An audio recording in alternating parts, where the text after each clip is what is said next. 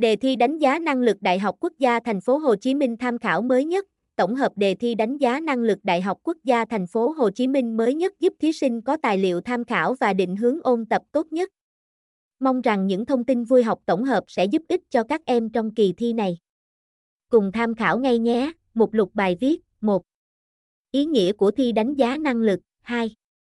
Đề thi đánh giá năng lực Đại học Quốc gia Thành phố Hồ Chí Minh tham khảo mới nhất 3. Hướng dẫn cách tính điểm bài thi đánh giá năng lực Đại học Quốc gia Thành phố Hồ Chí Minh.